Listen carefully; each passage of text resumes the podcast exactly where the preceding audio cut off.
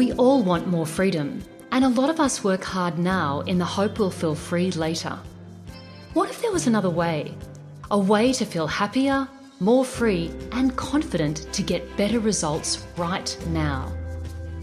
Welcome to Your Freedom Unlimited, where we share practical stories and strategies to help you show up authentically, drop your fears, and take inspired action on what matters most to you. I'm your host, Jen Ramsey. As a coach with a love for metaphysics, science, spirituality, and strategies that get results, I'll help you step away from self doubt and create a powerful new story for your life, business, or career. Join me.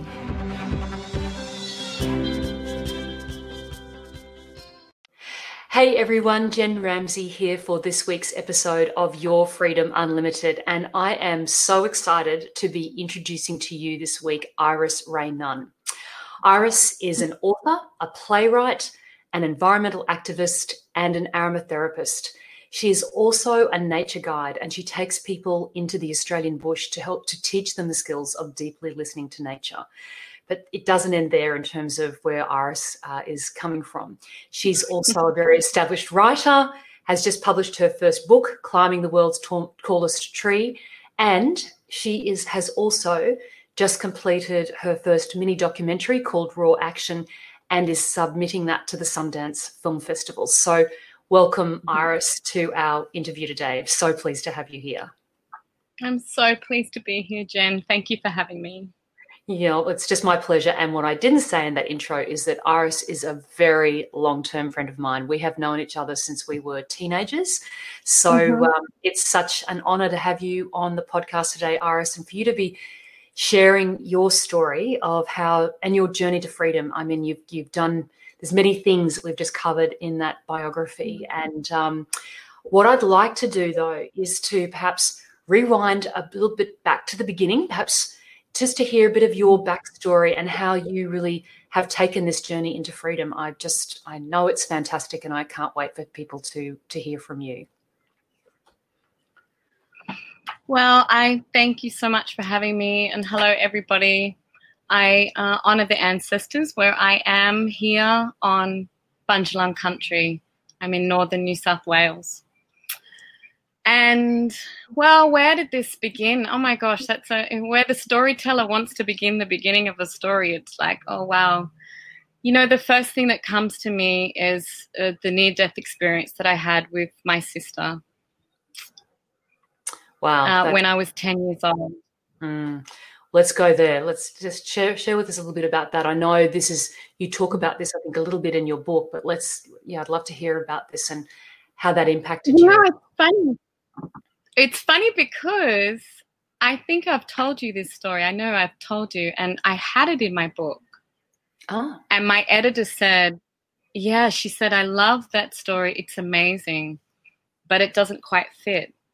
But in terms of freedom, this this topic of freedom, I think it's uh, incredibly important because as a 10 year old, as a child, everything feels free everything mm-hmm. feels like a wonderful world of exploration and the ability to be able to imagine and dream comes very very easily mm. to a mm. child and so when i was caught in a rip and a lot of australians know what that feels like mm. uh, and tragically we lose uh, a lot of people every year who aren't able to see the dangerous water and enter into places where the current needs to go out and quickly panic. Uh, you can survive a rip if you don't panic, which is very metaphorical, really. But as a ten-year-old, uh, we all yeah we always swam between the flags we were always told that that was the safest place. And we had gone out to a sandbar and we had my sister and I, my brother, and some family friends, and we had crossed a gutter. And it was quite calm, the water, though deep. And we played out on the sandbar for about an hour.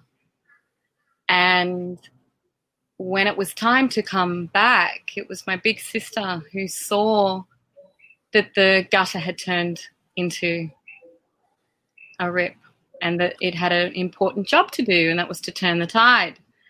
But before we could, she could do anything. In fact, before there was a chance to even think, Jen, the sand was swept from underneath our feet.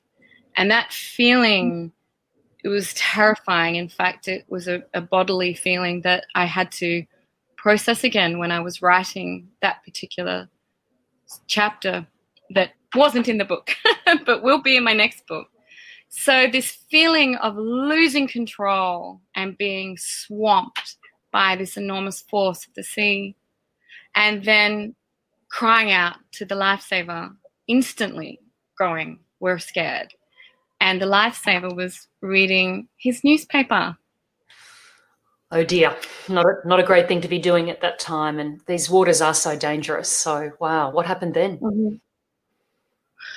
I panicked, and uh, it's in surf life saving. They call it climbing the ladder, and so you you you no longer are rational. You no longer see beloved big sister. You no longer see uh, things clearly, other than the biology to survive and I've spoken to a returned soldier who saw this in Afghanistan. He said he saw people who were in their death throes just fighting to survive. The biology just says live at all costs. So I started to climb the ladder and I pushed my sister's head numerous times under the water so that I was drowning her. So uh, if you can, uh, you have to kick the person off you uh, with your foot up to their chest and continue to push them off you, or knock them out, or wait till they've knocked out and pull them out of the water. So quite a quite a thing to do for a rescuer. So at that stage of um, my panic, my sister knew from grammar school how to push off a, a panicking um, a person in the ocean. She'd learnt how to do that. She did that numerous times to the point where I started to let go. Uh, I had no choice. I believe I passed out from terror, from the sheer terror. Mm. It all happened within minutes, within seconds, people can go into pure panic. And so I started to go down, Jen, into the water, and the water was black. And I, just, I remember being quite intrigued. Wow, the water's turned black. and of course, you know, unless you're in a tea tree lake down here in northern New South Wales, you don't see black water in the ocean. No. Um, so no, so I started to go down into the water, and in an intriguing sense, come over me, and then I was pulled way back up, and uh, by a rescuer, and I looked up into the sky, and I heard my sister say, "What about me?" to this rescuer. And the rescuer said nothing. But everything that she had in her body went into my body. I, I, I don't know how else to explain it. It was faith. Mm-hmm. She had her message in her body was everything is going to be all right. And mm-hmm. with this massive expansion, I was able to see light that just went on and on and on this golden, golden, eternal, eternal, eternal, eternal light. And this no matter what, no matter how bad it looks, no matter how scary it is, everything is going to be all right. And so I was then lifted uh, out of what I believe was, I know, was a quantum experience. My mm. sister saw this happen. It was witnessed. My rescuer came out of nowhere. My rescuer said nothing. And within a second, my feet were in the shallow water and there was no rescuer. Wow. I was a child in magic, really, going, there's magic. Magic has just happened. I've just been magically lifted. No struggle, no rip, no mum, where's your mum? Nothing. I was just standing in shallow water. And so this experience of everything is going to be all right, everything is something that opened my mind. Mm. And when I then was a child, like all of us in you know in this Australian modern world, um, lucky first world, we're in school, we're in uniforms, we're in classrooms, we're in boxes.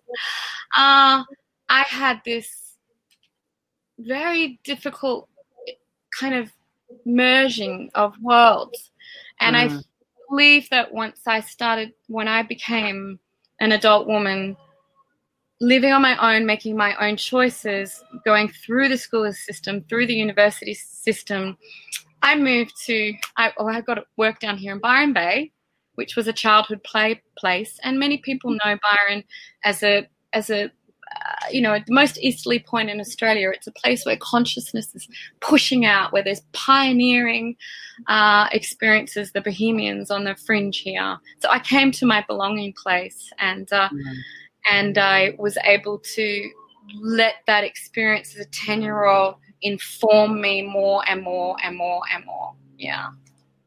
Wow. What a powerful, powerful story. And what, but what an incredible beginning for you to have had that experience. And as you've said, to have the, you know, as you said, have very, if you like, the very blessed yet, if you like, standard Australian growing up experience, very first world experience. And not everyone in our country had that same experience in that era. We're talking about the 1970s, mm. and we we know that, and, and you share that in our, in in, um, in your book. And mm. um, but to have had that experience, that that great opening up, and what you're sharing there, I'm actually quite fascinated by near death experiences, and I've done mm. some reading, a bit of research into it, and what you're sharing is is absolutely in alignment with the other um, things that I have read and other mm. stories that have been documented. And this sense of feeling that everything is going to be all right. And that's that's an incredible blessing to have been given in your life to to always be able to come back to that. And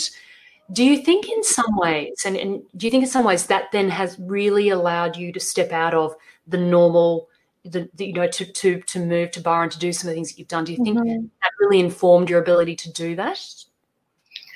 I was introduced at my book launch by one of my most beloved friends, who was this, the New South Wales Land Carer of the Year, um, Don Durrant.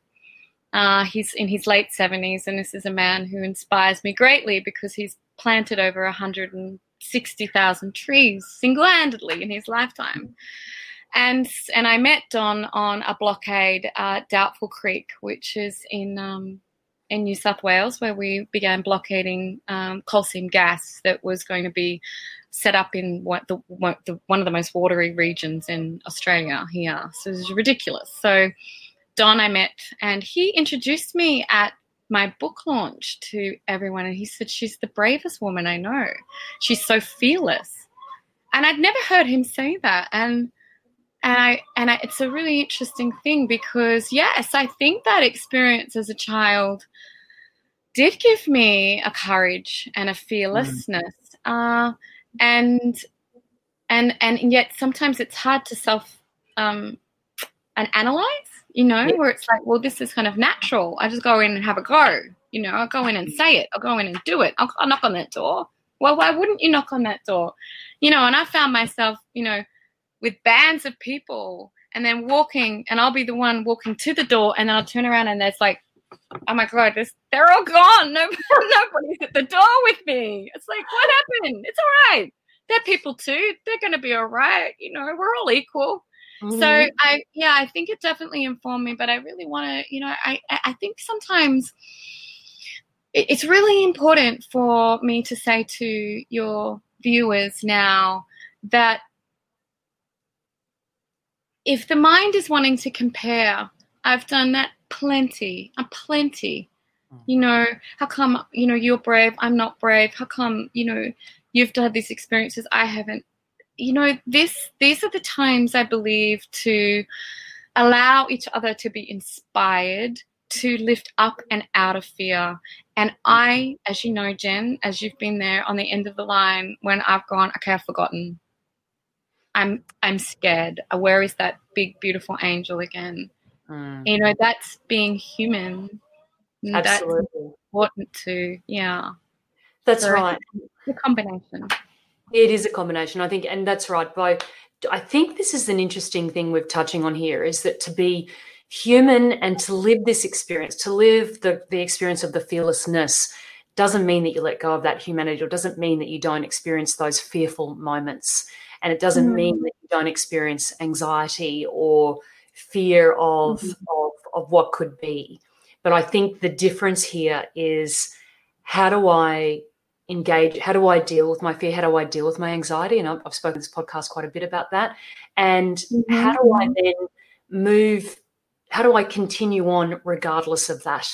And I think that yeah. to me, when I think about why this podcast was established, was exactly it was it, it, that's that's the point was yeah. regardless of how I'm feeling, this this sense of fear, how can I keep on moving forward? How can I expand into who I really am? How can I expand to feel more joy and love mm-hmm. and freedom in my life, regardless mm-hmm. of that fear, regardless of that mm. fear? So perhaps if we then rewind back then to perhaps some of those ex- earlier experiences of your lives, perhaps when you'd of your life, perhaps when you'd moved to Byron, or perhaps one of mm-hmm. the experiences that you perhaps share in your book, or perhaps where fear was present for you mm-hmm. and how you mm. dealt with that. oh well, the first the, the first thing that comes to mind is being arrested in South Australia. Let's go there. Yes. Oh my god, that was so so scary. Mm. I, you know, and and the the I had never been in prison before. I had never broken the law. I'd never been arrested. I'd never been to a blockade. Mm. Uh, I've rallied. I've walked in rallies. I've, mm, but this was I'd gone out to Kokatha country, to South Australia, to the largest uranium, second largest uranium deposit in the world at Olympic Dam, and uh, it was cultural business. I was with my Narakwo uh, soulmate, and he was invited by an uncle out there to try to stop this mining company from expanding this mine. And already the mine was being dug in the back of an ancestral lizard who they, in their old law, they say, do not disturb that sleeping lizard, Kutal, I think his name is. He's so dangerous, and that's the heat. That's uranium. Don't mm. touch it. They could see it. They painted it. So you know, it's it's really passionate stuff. It's really brings up a lot to be on the front line and to see land being destroyed and to hear ancient wisdom from an elder right there telling you that it's so dangerous for the whole planet and their old law is so written in the stars. It's written in the, you know, it's written in the rocks. It's written in the the the, the forest, and so in the desert. So they just know. And then here is this like, you know, progress or whatever we know doing these stupid things. So I was very, very passionate. And there was just a simple question I was asking of this whole face straight line of police. And that was why is Channel 7 allowed to film this lock on where a, where a vehicle was being blocked by one of the protesters. How can Channel 7 get the full view and our film crew can't? And I was like, how come? You know, I don't mind you telling me the reason. How come? Doesn't seem fair. How come? How come? How come? And me with my mouth, I was like, just explain it to me, you know? And that was me being, hey, I pay taxes. I'm like a you know, woman, educated woman, I deserve an answer from the police. And my answer was getting picked up by two burly policemen. I mean, they were strong and got chucked in the back of the paddy wagon.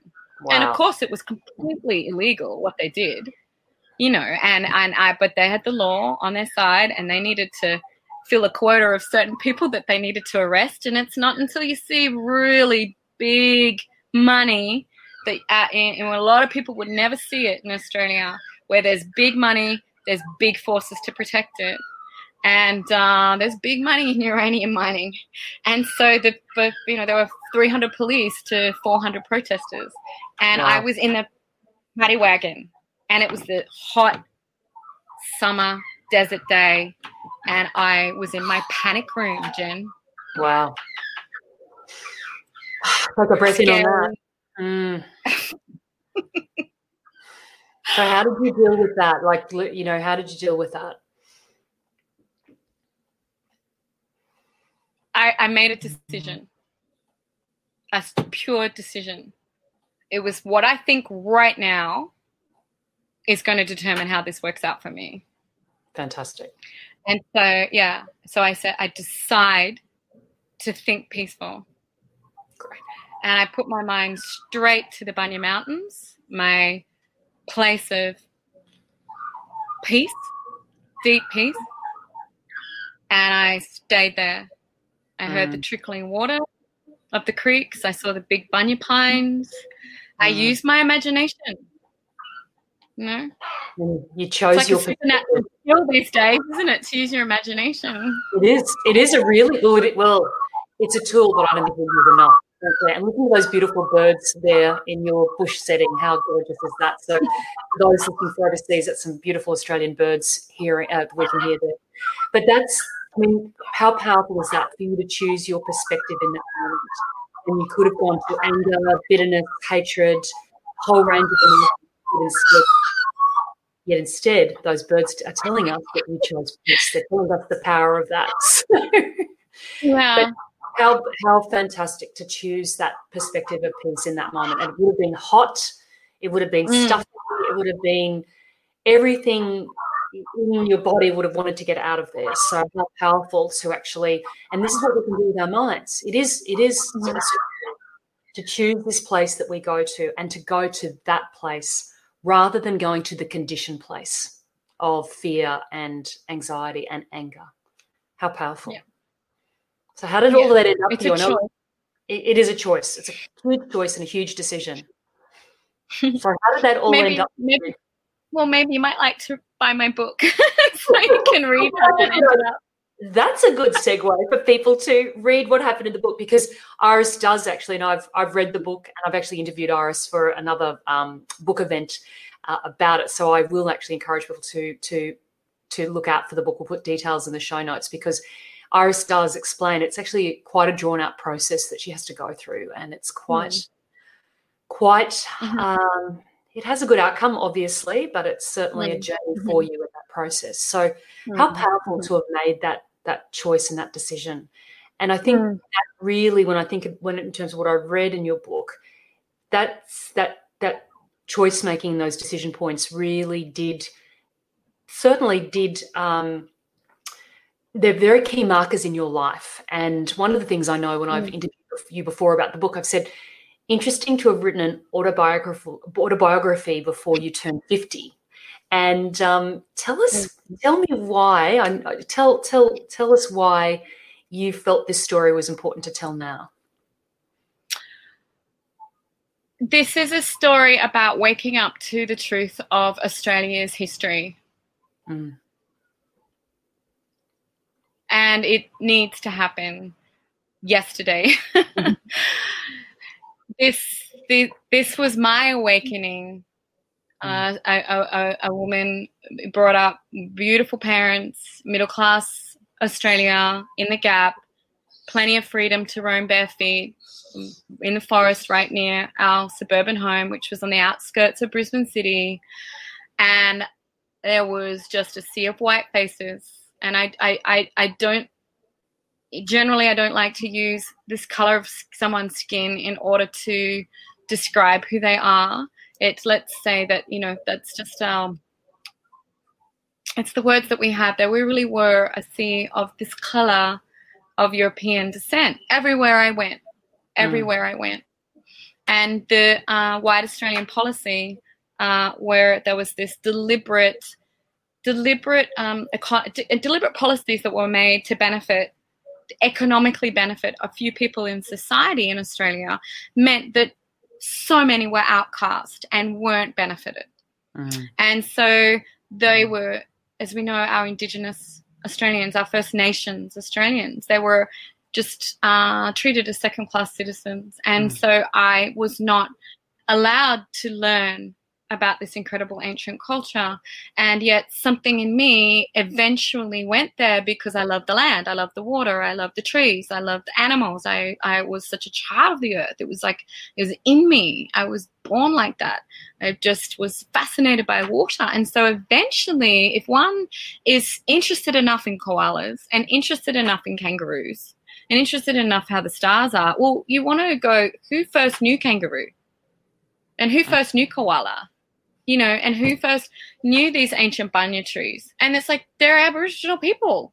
Mm. So you go, well, what? Me, and then you pour through. I poured through books and um, and I and then I you know created life brought me this beautiful beautiful Gitabunaraku man who actually grew up over the hill from me at the Gap in housing commission poverty uh, a single mama difficult very difficult hard circumstances he was a part of the outcast I didn't even know mm. I didn't even know that was happening totally totally didn't know and so I wrote what I saw during this six years with him traveling to bush camps, going out to sacred sites being desecrated by by the resource sector, watching the heartbreak of the Aboriginal elders, families torn apart, communities torn apart, sacred sites being gobbled up. Because everywhere that there is minerals in the ground, there are ancient stories. You know, mm-hmm. they are the grid systems joining, and these they're being gobbled, and they're our doorways to other worlds, and they're they're like the Uluru custodians they had to stop people from walking on Uluru. That was led by the grandmothers out there. They've been working on that for so many years, Jen, because they have a responsibility to country. If someone falls off Uluru, which you don't hear a lot about, but they did, and mm. it's not a pretty, it was not a pretty thing. And people had to go up and try to find those bodies, and they're like, you know, they were like skinned by the time they were at the bottom. There's nothing left of these people who fell off this rock. All those elders were in heartbreak every time somebody mm. fell off that rock because mm. it was their fault. They took it as their fault. Mm. So it's like if you've got a tree in your backyard and someone climbs it and falls out, I would feel responsible, right? Absolutely. I would feel terribly responsible. Mm, mm. So they feel responsible for their land. That's it. And that incredible responsibility. What was that? Sorry.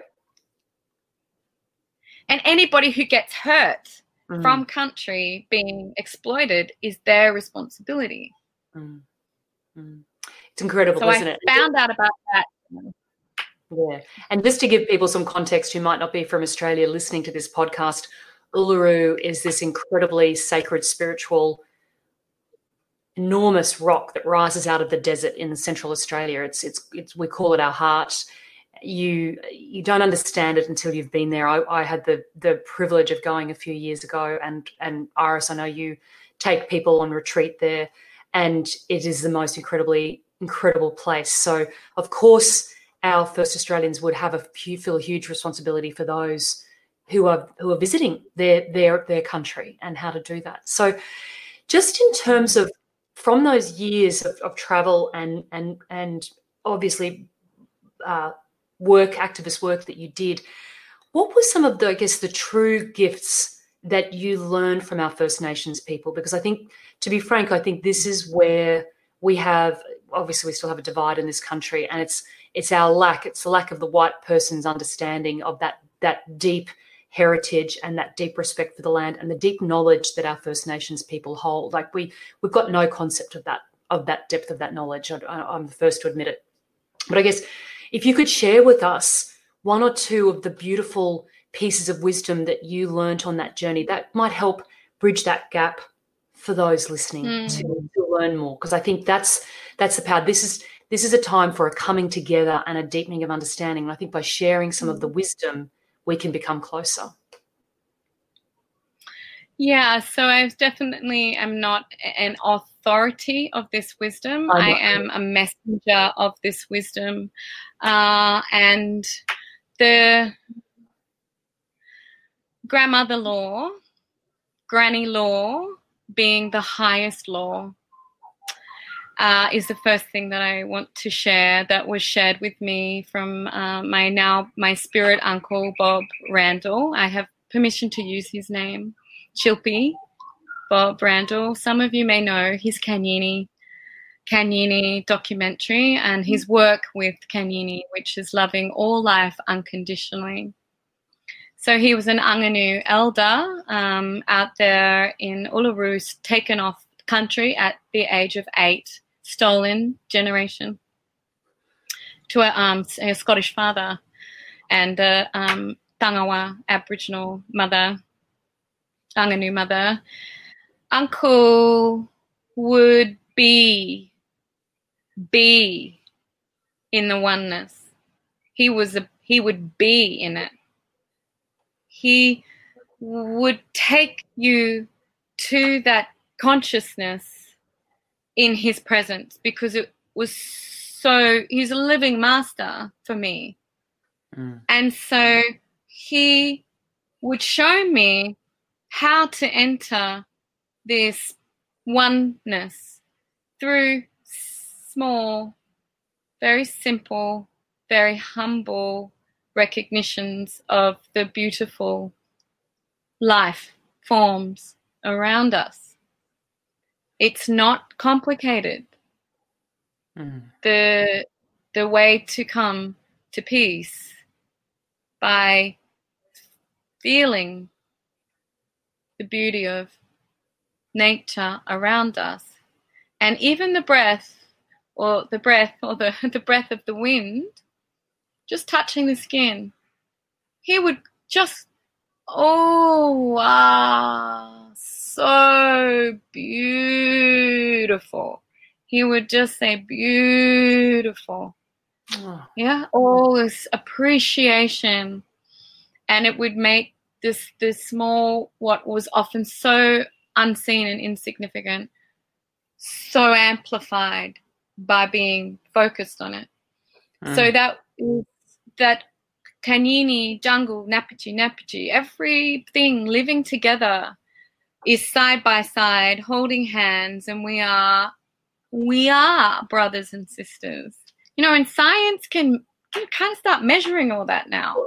And so the one mind, or the Lakota will call it the native mind, Jen, mm-hmm, mm-hmm. where it's not separating everything out. It's it's an observing.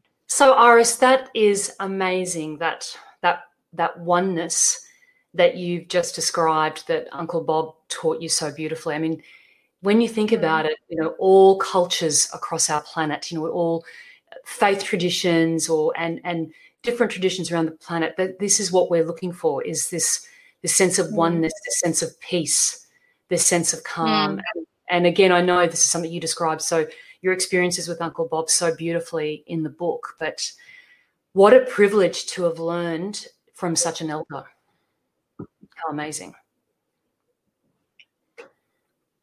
Yeah. Yeah. Sending blessings to him. Yeah.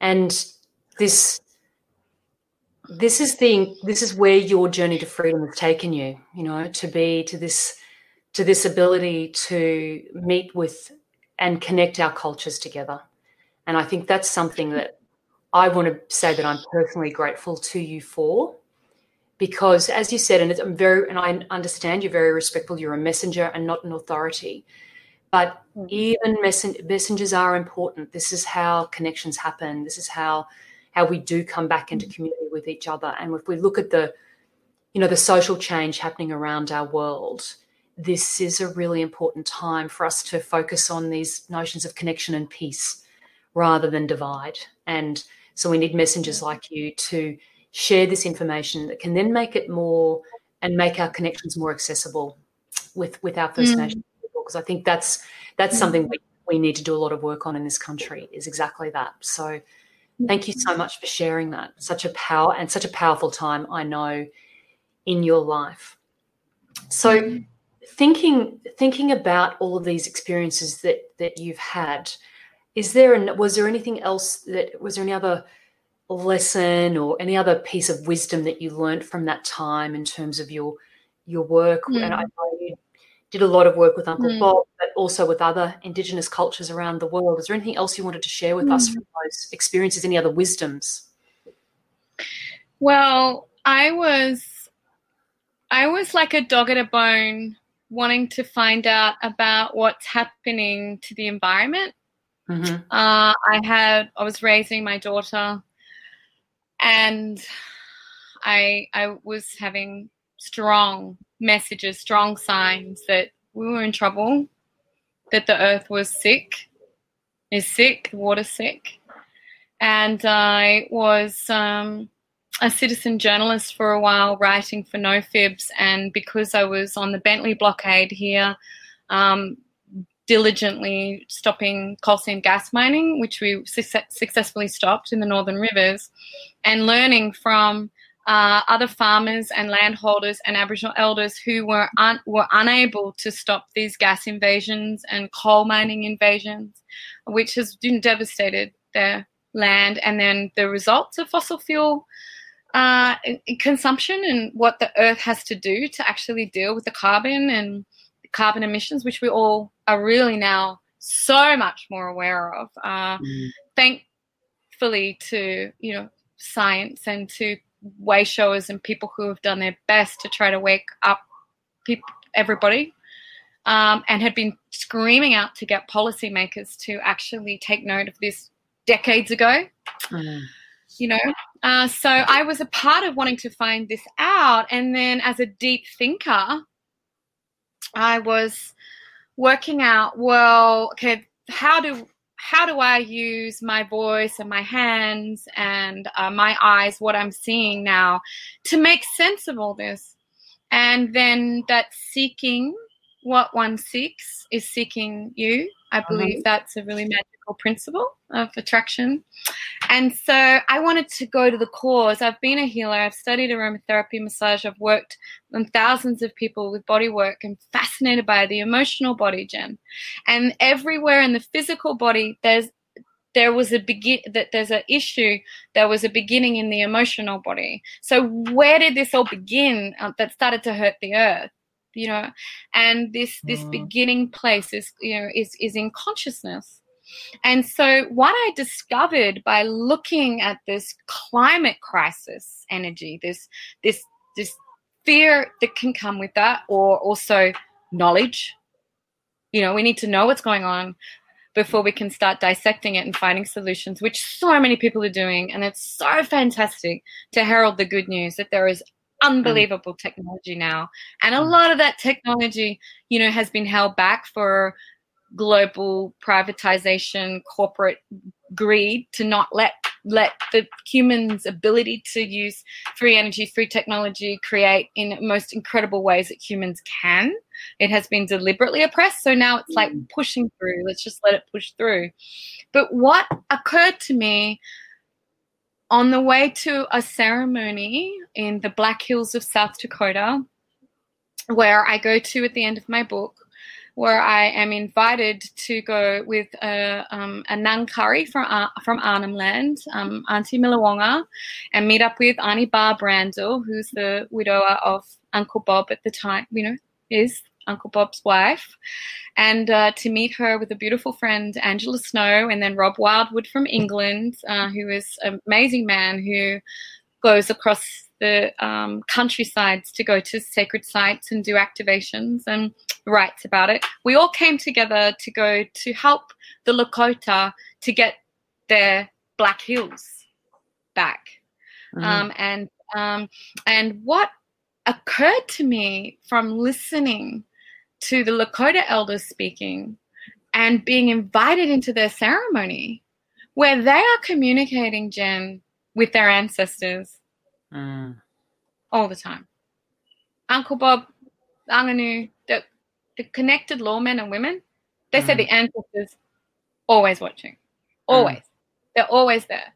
And their their rebirth, their descendancies are a huge focus. So that's why the decisions today are made with the thought of their rebirth into the descendancy. That's another way to live fearlessly if you think about the children instead of yourself, you know, right. and the great, great, great grandchildren. So it occurred to me at the base of this phenomenal landmark called Devil's Tower, uh, which is the English name for it, which is Mato Tipila, which is uh, one of the Lakota names, but there's also other tribes, like the Cheyenne, the Dakota, Dakota. I can't remember all of them, but they also honor this mount, this sacred, freakish, freakish rock formation that looks like a massive tree. It was at the base of this landmark, and that's often when epiphanies happen, where there's big, powerful presence in, from nature and in front of oneself and humbling. I was like, it's a spiritual crisis. Mm. It's not a mm. climate crisis, it's a spiritual crisis. Can you expand on that? I agree with you, but can you expand on what you mean in relation to that?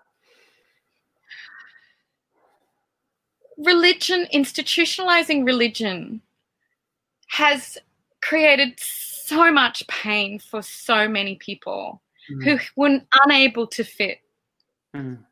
You know, and this idea of heaven and hell is the separate mind, not the one mind. This idea that you can only go and worship in a place, you know, it's not it's not the human connected to this great temple of mm. Mother Earth mm. and this great creator father being. So so many people have had to step away from religion and then are afraid to be pa- like pagan or mm. hippie.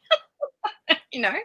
And then there's like, I don't know, I mean, you're, if you don't mind me referring to your mother's sacred. No, not at all. You know, I loved the ceremony in the Anglican church up mm. at Baden. Mm. You know, it's it's still there everywhere. Mm. This connection, that everybody's ability to be able to have a right to a magnetic connection to the mystical, to the unseen world, is being forgotten. Look, I I completely agree with you, and and I think I love how you've put that in that, and I would agree with you wholeheartedly. We are we've we've lost connection and, and connection with ourselves at this very elemental level, and so therefore, and we've lived in this. We live in this perception of duality and uh, I have, therefore you can't, or we can, mm. but then they can't. This sort of separation, and mm. that's what then has caused the you know the call on raw materials of the earth, as you've said, and the the whole you know we won't go into the whole but you're right in terms of the whole climate crisis. It mm. is it's about who has and who has not, and mm. it's an argument of duality, and it's one mm. that we're never we're never we're never going to no one's mm-hmm. ever going to not that we're never going to get to the bottom of like it's it there's it's it's by its very nature it's not possible the only way that we can move through that is actually through coming back to connection and i would agree with you the huge crisis in humanity is our lack of connectedness to ourselves and to our mm-hmm. source self Mm. And mm-hmm. you gave me chills earlier when you were talking about the Lakota and also our own beautiful First Nations people here. They have mm. that connection to the earth still, and they mm. are the holders of the, that connection, you know, that earth connection. Um, mm-hmm. And as you said, the connection to the to the to the ancestors and, and the fact that they're talking to them. I fully and strongly believe that we all have mm. this connection to mm-hmm. a whole realm of guides and supporters, family members who have, who've transitioned. Mm-hmm. They haven't, they're not dead. They've just changed form and mm-hmm. uh, to what one could probably say is a much higher vibration. But they're there. Mm-hmm. They're all here to support us. That's right. That's our job, right. you know, they are here completely to support us. But we mm-hmm. need to have more clarity about, mm-hmm. I guess, it's about understanding that that connection is available to us to stop because for me this is what stops that incredible loneliness that incredible right. separation that incredible singularity mm. that i am you know i live in this male- malevolent mm. society that doesn't care mm. it's actually the opposite and as you say when you come into connection with nature you're mm. starting to connect with some of that wisdom aren't you Yes, and when I learned from the uh, Gamilaraay elder who was and is still um, trying to stop his country down there in um, the north northwest plains of the Liverpool Plains of New South Wales, where there's a lot of um, coal mining and there's um, a big forest there under threat. The Pilliga Forest is under threat from coal seam gas mining. Um, this uncle he came with his sons and connected his mob down there in um, Moree and did cultural dance in the Pilliga. Mm. And did cult- cultural song, and then he told story. And so how do we stay connected? Mm. We can watch. We watch the the First Nations people. They stay connected with ritual, ritual, ritual, ritual, ritual, daily ritual, waking up, honoring the land, the sun, the earth, the water, the drink, the first drink, the first breath. It's quite bright, it. that sun. Is that okay, my darling? Sun? It's all good. We're doing well. We can see you very well. Is it okay? Is it okay? Yeah.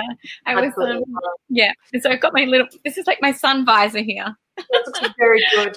Um, very and good. So, yeah. those who are listening rather than watching um, on YouTube, where where Iris is in her beautiful bush area, and uh, the sun's just changed direction as we've been talking. So that's what we're talking about there. But yes, you're right, and I love what you've just said. Then it's this honoring in this daily ritual, and it does mm-hmm. something for us. And it and I think for anyone watching or listening, it doesn't have to be any way the way that anyone says it should be. It's the way it works for you, and this is mm. about finding mm-hmm. your own rhythm with your world and your life and whatever that connection point can be really and mm-hmm. and mm-hmm. and uh, you know i think our first nations people can have a lot to teach us in that space as you have just shared and but it's this power of ritual and a, and a daily honoring mm. getting connected with mm. ourselves so how do you do that yourself how do i what do it myself do it yourself yeah what, what are some of your daily rituals well um the dawn going to the sunrise that is uh, a very um, regular ritual that. I do. The, the, days where I wake up with the dawn and wake up with the birds, they're always better. Mm. They're always better days. They just are. There's a clarity and a purity. There's just a just allow the light from the morning sun uh, to fill up my whole body, mm. and I um, I, I honor the light and I then I you know send out love to my mother, my father, and the people that I love, and make and ask for them to be you know protected and thinking of others is mm. also another beautiful way to take the mind into more expansive places. Mm. And I I try to be present, mm. present with what it is that I'm doing. That also gives the mind uh, something to just focus on, just uh, mm the past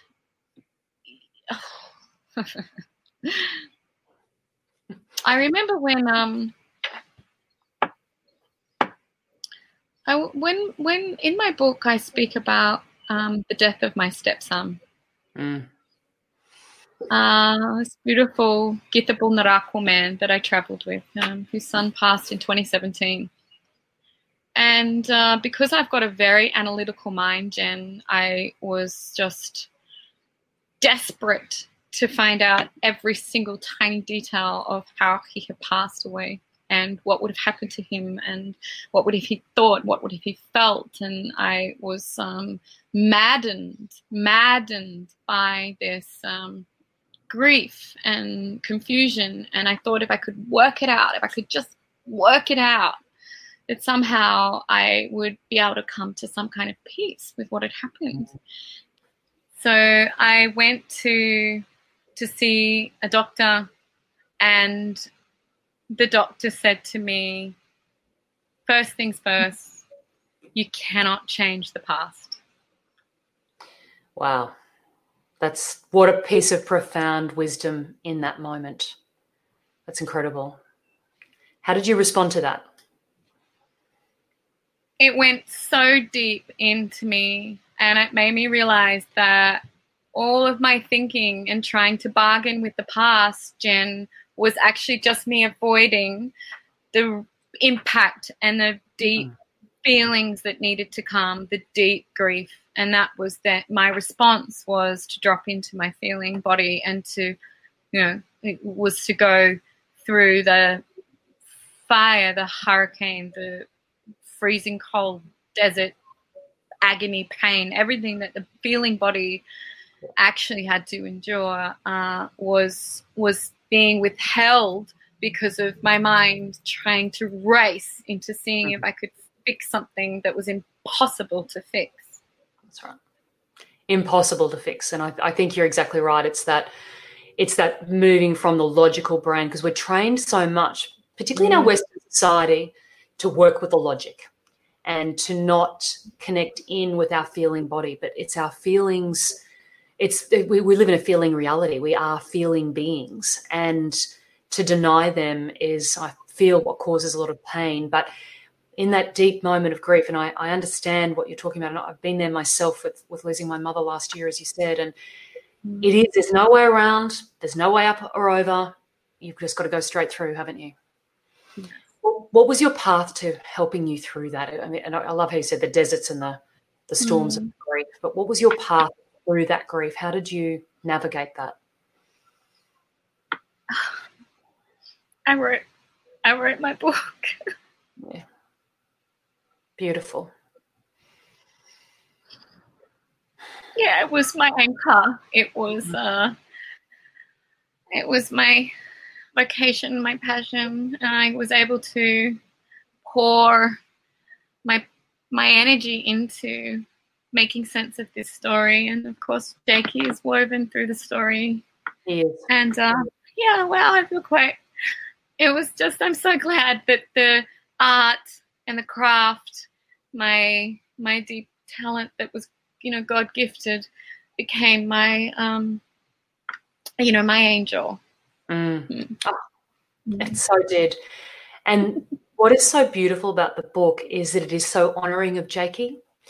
And we we grow up with him in many ways. You share he's he he and so he lives on with us through your writing and through your paper. and we know he's here with us energetically right now.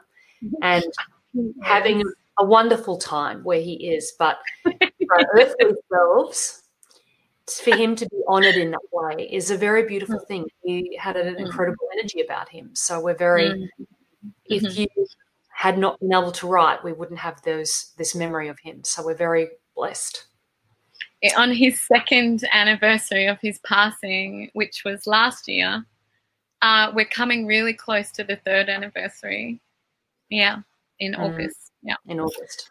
In uh, actually, it's going to be in a week. A week.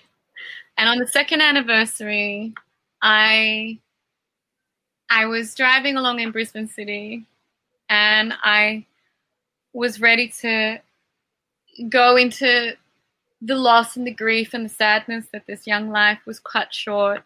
And I asked, I prayed, I said, just help me see and feel everything that I need to feel today to honor Jacob. I want to mm. be a, a being of honoring of him, whatever that takes, wherever that takes me. And I turned on the radio on the car, and Guy Sebastian's song was playing um, that he wrote for his producer, who who passed away. And um, it's just such a great upbeat song. You know, now you're singing with the choir, you're dancing with the crew. We're all, you know, we're all um, vouching for you. It's like mm-hmm. this amazing. We're coming and we're gonna, you know, herald you and celebrate you where you are right now. And one day we'll be there and we'll be all able to dance again together. And I just had this fantastic conversation with Jakey where I was like, oh my god you know i love this song that's what i'm going to do for you you you you were born into the spirit world the day that you left us and um, on the physical plane and now you're up there dancing with the choir and i could hear him go i don't like guy sebastian iris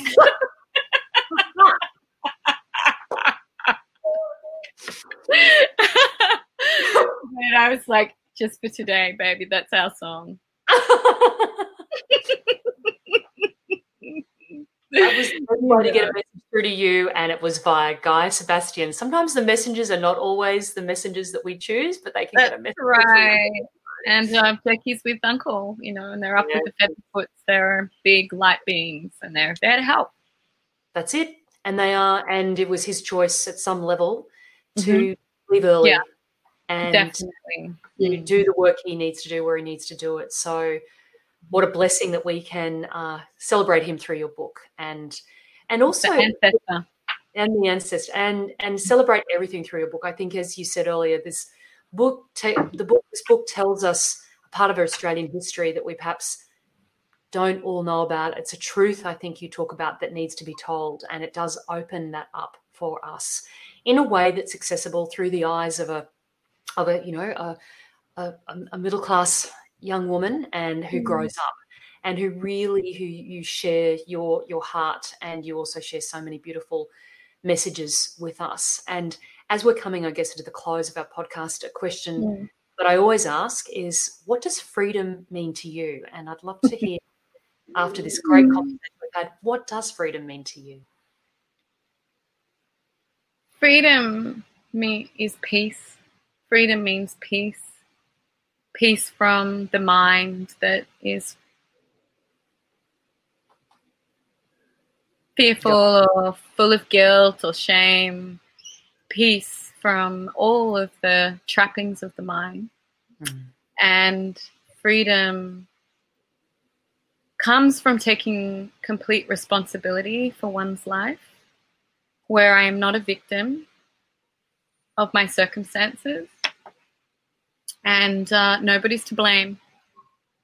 I am the creator, working with creator, and it is up to me how I use these hands and this mouth and these eyes and this mind every single day. What do I choose to focus on every single day?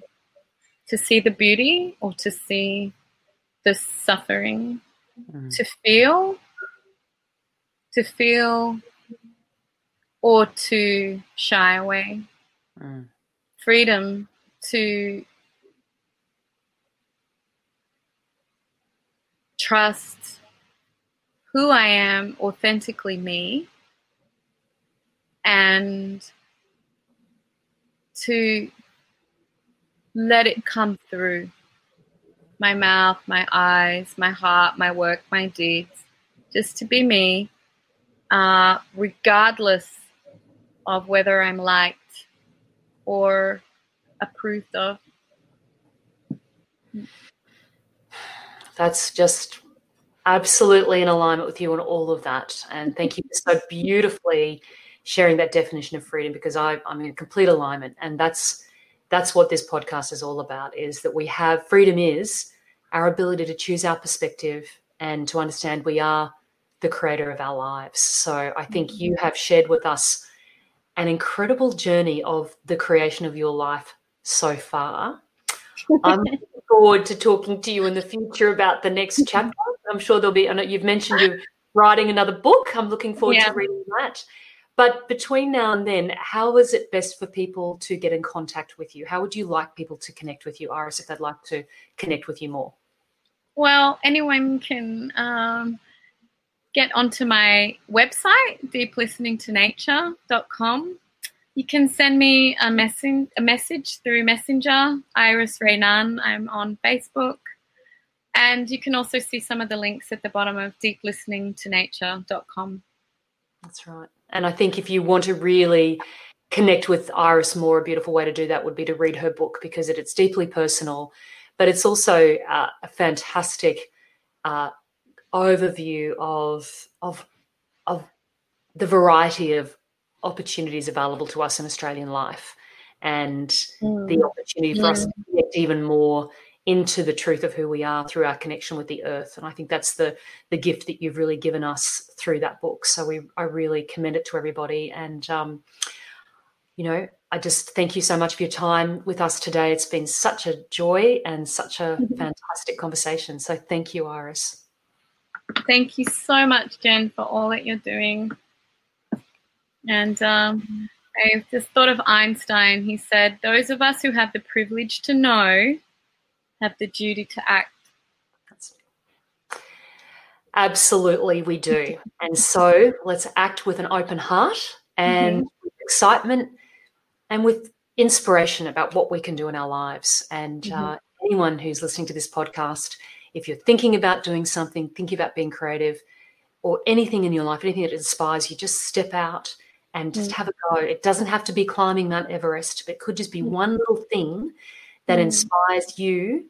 Go and give it a go. You never know what's on the other side of that inspiration. So, sending you so much love, Iris. We're down there in Byron Bay, and I'll look forward to seeing you in person very soon.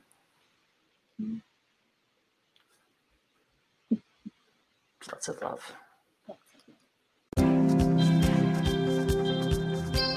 Thank you for joining me on this episode of Your Freedom Unlimited. If you like this show, please share it with a friend.